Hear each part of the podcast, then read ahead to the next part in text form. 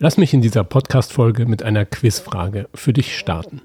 In einem mittelalterlichen Haushalt gab es im Durchschnitt ungefähr 30 Gegenstände aus unterschiedlichen Werkstoffen und Materialien. Jetzt die Frage an dich. Wie viele Gegenstände waren es im Durchschnitt etwa im Jahre 2010?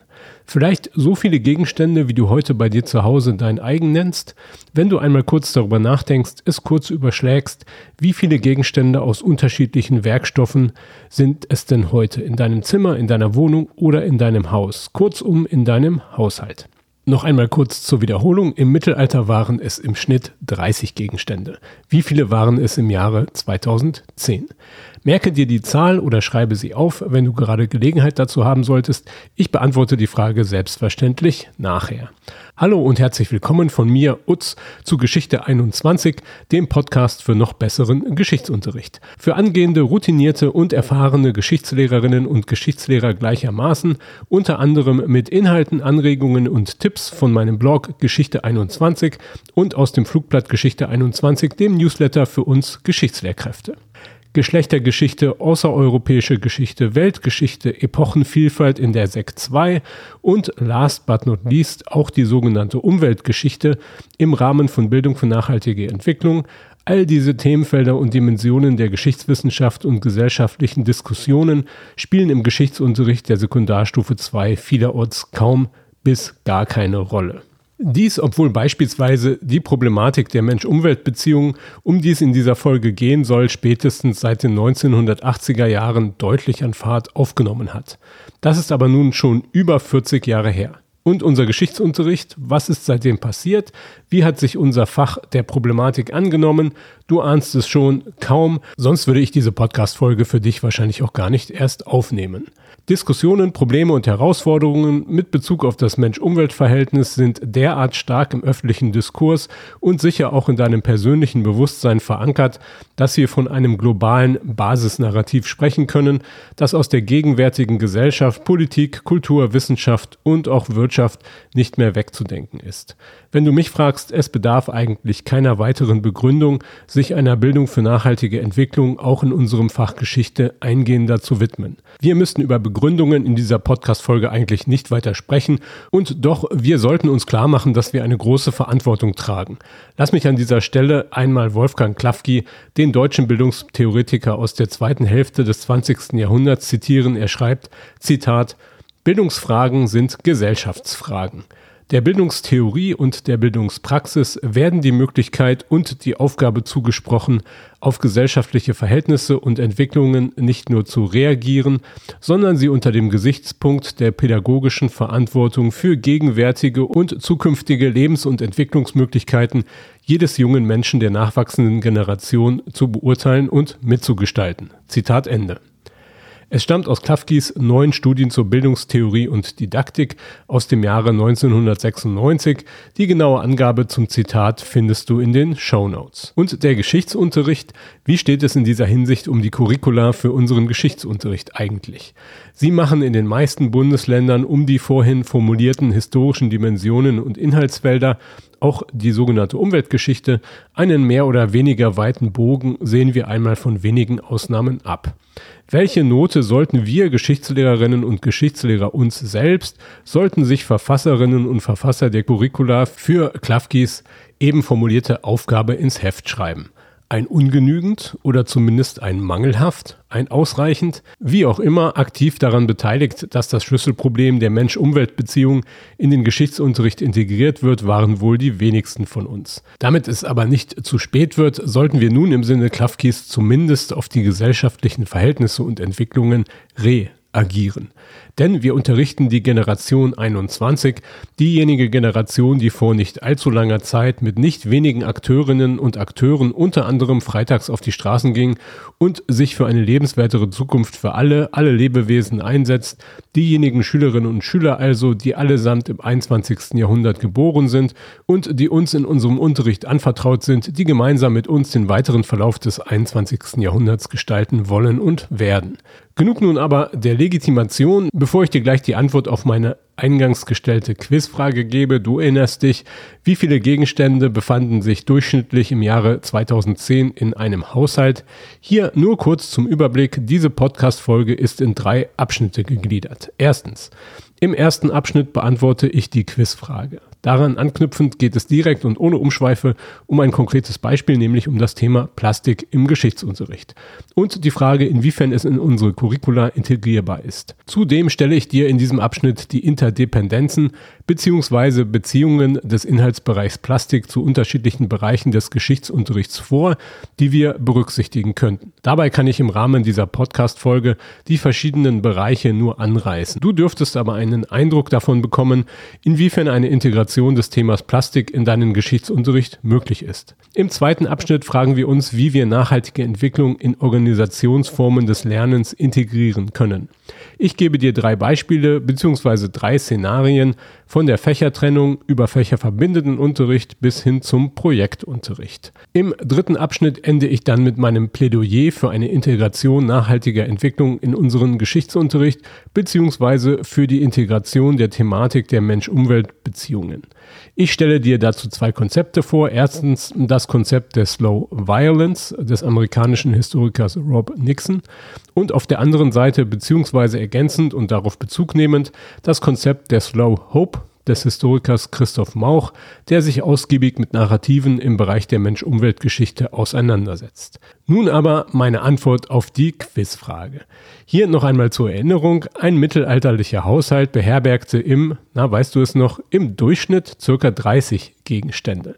Nicht nur, aber auch mit Plastik als neuem Werkstoff des 20. Jahrhunderts, der in unterschiedlichen Farben und Werkstoffkombinationen wohl in keinem modernen Haushalt fehlt, ist die Zahl der Gegenstände pro Haushalt auf ein Vielfaches angestiegen. Wie hattest du sie für 2010 eingeschätzt? Achtung, hier kommt sie, die Antwort. Im Jahre 2010 waren es im Durchschnitt circa 10.000 Gegenstände. 10.000. Hattest du weniger, mehr oder ungefähr diese Zahl getippt? 10.000. Unglaublich, oder?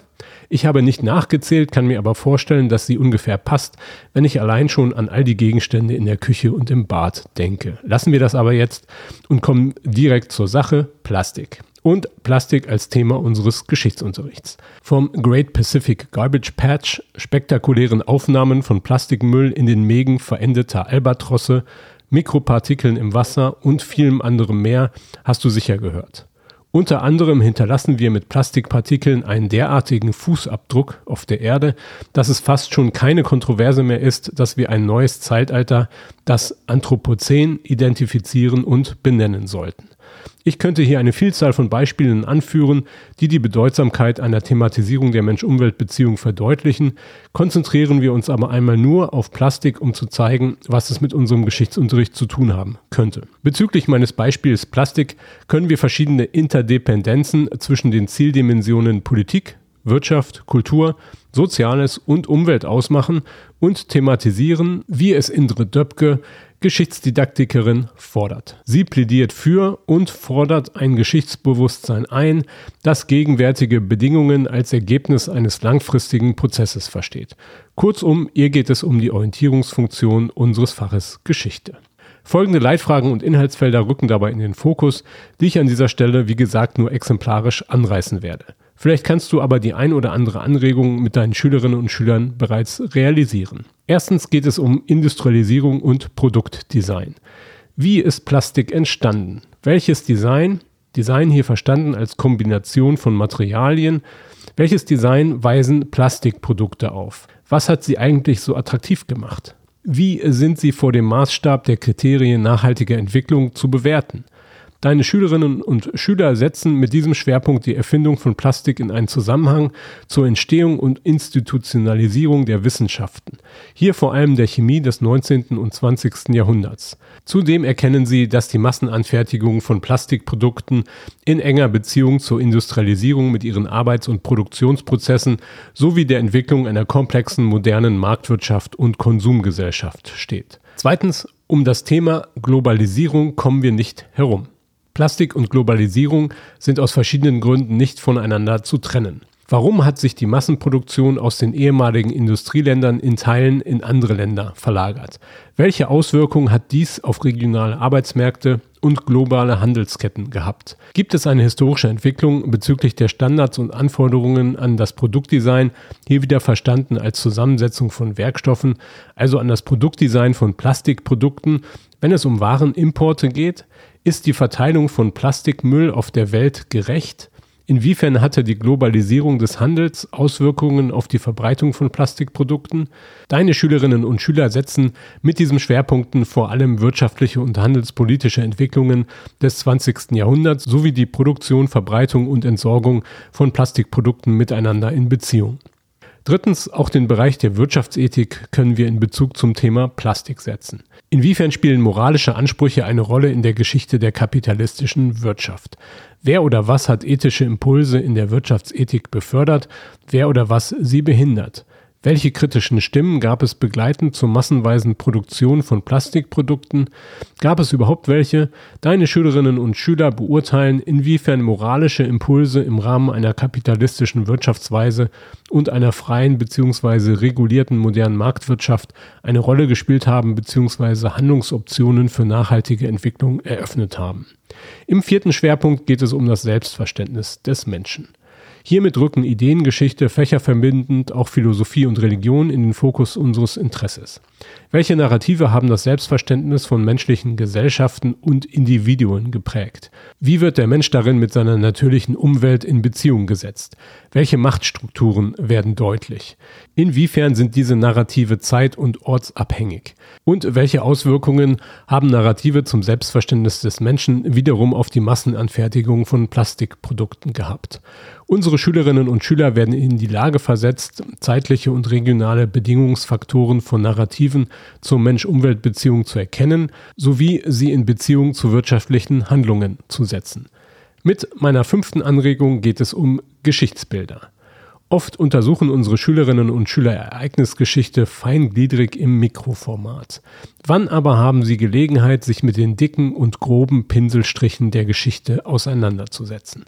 Dabei geht es nicht um eine Meistererzählung, sondern darum, dass insbesondere die Geschichte der Mensch-Umwelt-Beziehung Entwicklungen von langer Dauer erkennbar werden lässt. Unsere Schülerinnen und Schüler interpretieren Geschichtsbilder, zum Beispiel zyklische Modelle oder Fortschrittserzählungen, in ihrer Beziehung zum Mensch-Umwelt-Verhältnis und in unserem Beispiel zu Mentalitäten mit ihren Bezügen auf Produktion, Erwerb und Konsum von Plastikprodukten. Denn die Verbindung zwischen der Erfindung und Produktion von Plastik sowie sozialem Fortschritt wurde als selbstverständlich angesehen. Sechstens können wir Haltungen und Zukunftserwartungen thematisieren. Schauen wir angesichts unserer Vergangenheitsdeutung aus gegenwärtiger Erfahrung heraus mit Hoffnung, erwartungsfroh und optimistisch oder ängstlich, verhalten und pessimistisch in die Zukunft? Welche vergangenen und gegenwärtigen Narrative befördern unsere Haltung? Bedienen wir Narrative der Slow Violence, das heißt schleichender Gewalt, oder der Slow Hope? Singen wir ein Klagelied, betreiben wir Katastrophendidaktik, so wie der Geschichtsdidaktiker Dietmar von Regen sie in diesem Zusammenhang nennt, oder stimmen wir hoffnungsvolle Töne an? Entscheidend dabei wird die Inhaltsauswahl und Thematisierung nicht nur pessimistischer, sondern auch optimistischer und hoffnungsvoller vergangener Narrative sein. Mit Blick auf Plastik rücken zunächst vergangene Lobpreisungen des Fortschritts in den Blick mit einer anschließenden kritischen Urteilsbildung, dann aber vor allem gegenwärtige optimistische Konzepte und Haltungen wie etwa diejenigen des Cradle-to-Cradle-Konzeptes. Meine siebte thematische Anregung zu Produktalternativen leite ich mit einem Zitat eines der Väter des Cradle-to-Cradle-Konzeptes ein, des Chemikers Michael Braungart. Er sagt, Zitat, wenn 10 Millionen Tonnen Plastik in den Ozeanen landen, dann ist ein Kunststoffchemiker einfach ein Idiot. Das ist eine Bankrotterklärung an Wissenschaft, die im Moment stattfindet im Umweltbereich. Zitat Ende. Das Zitat stammt aus der Podcast-Folge Nummer 19 von Forschergeist. Ich verlinke sie dir in den Show Notes. Eng mit dem Nachdenken über Geschichtsbilder bzw. zirkuläre Modelle verbunden ist die Frage nach Produktalternativen. Warum haben sich bestimmte sowohl für den Menschen als auch für seine Umwelt schädliche Produkte durchgesetzt? Inwiefern gab es Alternativen? Welche Rolle hat die moderne Wissenschaft mit Blick auf Plastik die Chemie gespielt? Eben schon erwähnt kommen hier auch zukunftsweisende Konzepte, wie vor allem dasjenige des heutigen Cradle-to-Cradle-Konzeptes Michael Braungarts ins Spiel. Gab es aber seit der Industrialisierung überhaupt alternatives Produktdesign? Design hier wieder mit Blick auf die Zusammensetzung der Werkstoffe gemeint. Produktdesign, das nicht schädlich, nicht nachhaltig, sondern sogar positiv für unseren ökologischen Fußabdruck ist? Warum hat es sich lange Zeit nicht oder noch nicht durchgesetzt? Denn das Problem war spätestens seit den 1970er Jahren bekannt.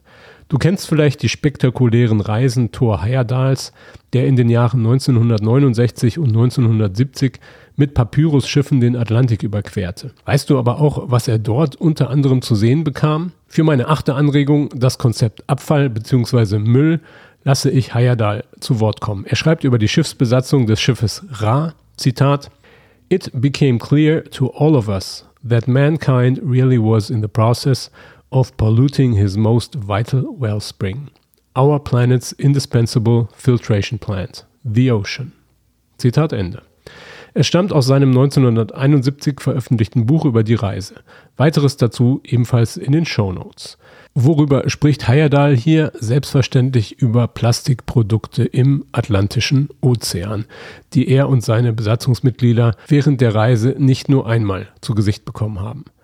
Zum Konzept Abfall erkennen unsere Schülerinnen und Schüler im Längsschnitt, dass beispielsweise die Problematik von Produktdesign und das jeweils vorherrschende Verständnis der Mensch-Umwelt-Beziehung exemplarisch sichtbar gemacht wird in den wachsenden Müllbergen der Menschheitsgeschichte. Auch ästhetische und kulturgeschichtliche Konzepte können und müssen hier mit in unseren Geschichtsunterricht eingebracht werden.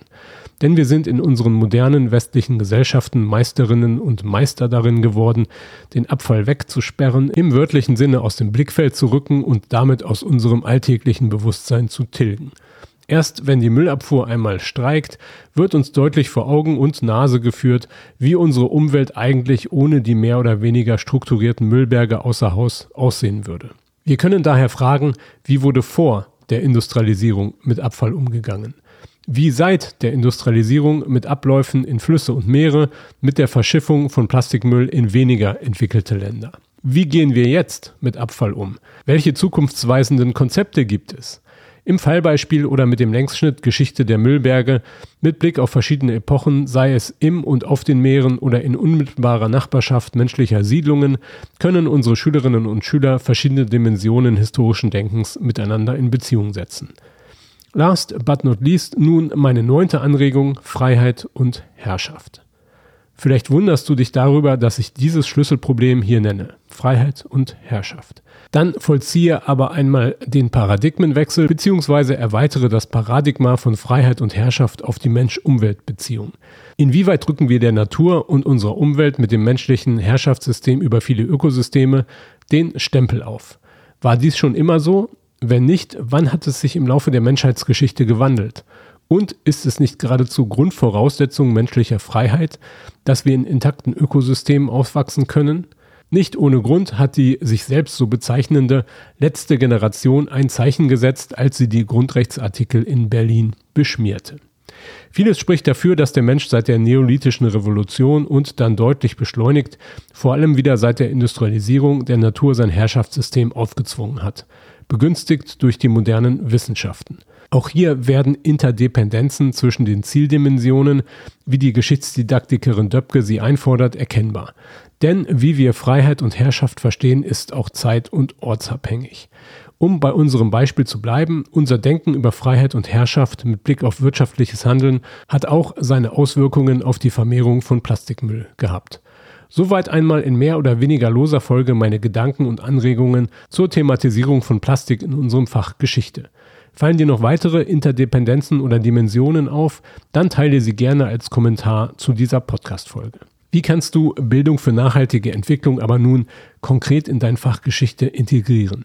In diesem zweiten Abschnitt erläutere ich dir kurz Möglichkeiten der Integration von BNE in Organisationsformen des Lernens an unseren Schulen. Wie können wir die Mensch-Umwelt-Beziehung, Umweltgeschichte oder BNE sinnvoll und nachhaltig in unseren Geschichtsunterricht integrieren? Zumindest drei Modelle bieten sich dafür an. Erstens Fächertrennung. Bleiben wir bei einer weitgehenden Trennung domänenspezifischer Kompetenzen in unserem Fächerkanon, dann können wir die Mensch-Umwelt-Beziehungen entweder an durch die Curricula vorgegebene Inhaltsfelder knüpfen, Umweltgeschichte wird somit jedoch nachrangig behandelt und nur dann berücksichtigt, wenn sie auch in vorgegebene Inhaltsfelder passt. Oder aber wir warten oder drängen auf curriculare Reformen, die Umweltgeschichte explizit und vermehrt mit in die Curricula aufnimmt. Ein erster Vorschlag in diesem Sinne wird im Orientierungsrahmen für den Lernbereich globale Entwicklung aus dem Jahre 2016 gemacht. Wenn du das Thema weiter vertiefen möchtest, findest du Hinweise dazu in meinem Blogartikel auf Geschichte 21. Ich verlinke ihn dir in den Show Notes. Zweitens Fächerverbindungen. Umweltgeschichte weist, wie viele andere historische Inhaltsfelder auch, eine hohe Komplexität auf. Sinnvoll erscheint daher eine Verbindung mit anderen Fächern. Für unser Beispiel Plastik drängen sich die Fächer Chemie, Geographie, Sozialwissenschaften, Politik und auch, wie oben angedeutet, Philosophie und Religion auf. Drittens, projektorientiertes Arbeiten. Ein höheres Maß an Freiheit bezüglich der Bestimmung des Themas und der Gestaltung des Lernprozesses bietet projektorientiertes Arbeiten bzw. Projektunterricht. Damit einher geht auch ein höheres Maß an Verantwortung, die wir an die Schülerinnen und Schüler für die Gestaltung ihres Lernprozesses und auch thematischer Schwerpunkte abgeben. Schauen wir uns dieses Modell in einem kleinen Exkurs einmal ein wenig genauer an. Stell dir einmal vor, du kämest von einem fernen Planeten und solltest dich den obig erläuterten Herausforderungen und Interdependenzen zum Thema Plastik stellen und ein schulisches Konzept für die Thematisierung der Mensch-Umwelt-Beziehungen hier am Beispiel von Plastik entwickeln, ohne die gegenwärtig mehrheitlich praktizierten schulischen Organisationsformen überhaupt erst kennenlernen zu müssen. Du dürftest sogar alle schulischen Organisationsformen in den Schuppen stellen. Würdest du etwas wieder aus dem Schuppen herausholen?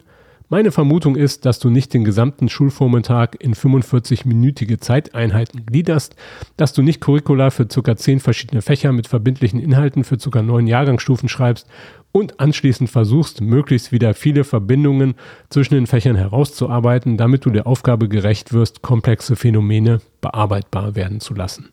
Ich vermute, dass du den Schülerinnen und Schülern zumindest für einen Schultag der Woche oder einen Teil des Vormittages Raum und Zeit gibst, an einem Projekt zu arbeiten, in dem dann auch die historische Dimension des Inhaltsfeldes Plastik mit Interdependenzen, Überlappungen und Beziehungen zu anderen Fachbereichen integrierbar ist. Denke mit deinen Kolleginnen und Kollegen deiner Schule und darüber hinaus daher einmal darüber nach, wie Projekte und schulische Organisationsformen aussehen könnten, die ein Lernen zulassen, das historische Dimensionen sinnvoll und lernwirksam mit anderen domänenspezifischen Bereichen verbindet. Zum Abschluss hier nun der dritte Teil dieser Podcast-Folge, mein Plädoyer für die Integration von Bildung für nachhaltige Entwicklung in unseren Geschichtsunterricht. Klimawandel, Rodung, Ölkatastrophen, Chemieunfälle und vieles andere mehr sind Phänomene schleichender Gewalt. Der US-amerikanische Professor in Humanities and the Environment, Rob Nixon, hat dafür den Begriff Slow Violence geprägt. Darauf Bezug nehmend und ergänzend betont, wie vorhin bereits gesagt, der deutsche Historiker Christoph Mauch das Konzept der Slow Hope. Er schreibt in einem Aufsatz aus dem Jahre 2019, Zitat, We need stories, not only of the slow violence of environmental degradation, but also of what I call slow hope. Rob Nixon has shown us that oil spills, toxic drifts, and climate change have created violence around the globe. He calls it slow violence because it is invisible and develops slowly and gradually. But I argue we also need to identify stories, visions and actions that work quietly towards a more hopeful future. Zitat Ende. Den Link zur Zitierstelle findest du in meinem Blogartikel. Nun aber auf unser Thema hier bezogen, wir benötigen im Geschichtsunterricht nicht nur, aber auch Geschichten, die eine hoffnungsfrohe Haltung und Zukunftsaussicht ermöglichen. Angesichts der ohne jeden Zweifel berechtigten Klagelieder über den Zustand unserer Erde für uns und ihre Lebewesen fällt hier mein Klagelied über unseren Geschichtsunterricht bezüglich der bisherigen Thematisierung der Mensch-Umwelt-Beziehung und einer Integration des Konzeptes Bildung für nachhaltige Entwicklung geradezu moderat und vorsichtig aus. Radikaler gesprochen könnte man aber auch sagen, die Thematisierung der Mensch-Umwelt-Beziehungen in unserem Geschichtsunterricht ist eine Katastrophe. Zumindest dieser Thematik unseres Faches Geschichte tun wir schleichend Gewalt an, da wir sie in vielen Fällen kaum angemessen integrieren. Erinnern wir uns an dieser Stelle noch einmal an Klafki, den ich vorhin zitiert habe. Zitat Der Bildungstheorie und der Bildungspraxis werden die Möglichkeit und die Aufgabe zugesprochen, auf gesellschaftliche Verhältnisse und Entwicklungen nicht nur zu reagieren, sondern sie unter dem Gesichtspunkt der pädagogischen Verantwortung für gegenwärtige und zukünftige Lebens- und Entwicklungsmöglichkeiten jedes jungen Menschen der nachwachsenden Generation zu beurteilen und mitzugestalten. Zitat Ende. Statt also bezüglich des Themas mit einer schleichenden Gewalt, das heißt einer schulischen Slow Violence, zu agieren und das Thema so gut wie unberücksichtigt zu lassen, sollten wir uns eher der Slow Hope widmen. Der Hoffnung, dass wir unserer pädagogischen und gesellschaftlichen Aufgabe und Verantwortung, auf die Klafki hier anspielt, gerecht werden können auf unseren Geschichtsunterricht bezogen. Statt nur ein Klagelied aus pessimistischem Blickwinkel anzustimmen, gilt es Mut und Freude an Herausforderungen und Optimismus zu fördern. Denn mit Pessimismus und Resignation schwinden unsere Handlungsoptionen sowie diejenigen unserer Schülerinnen und Schüler.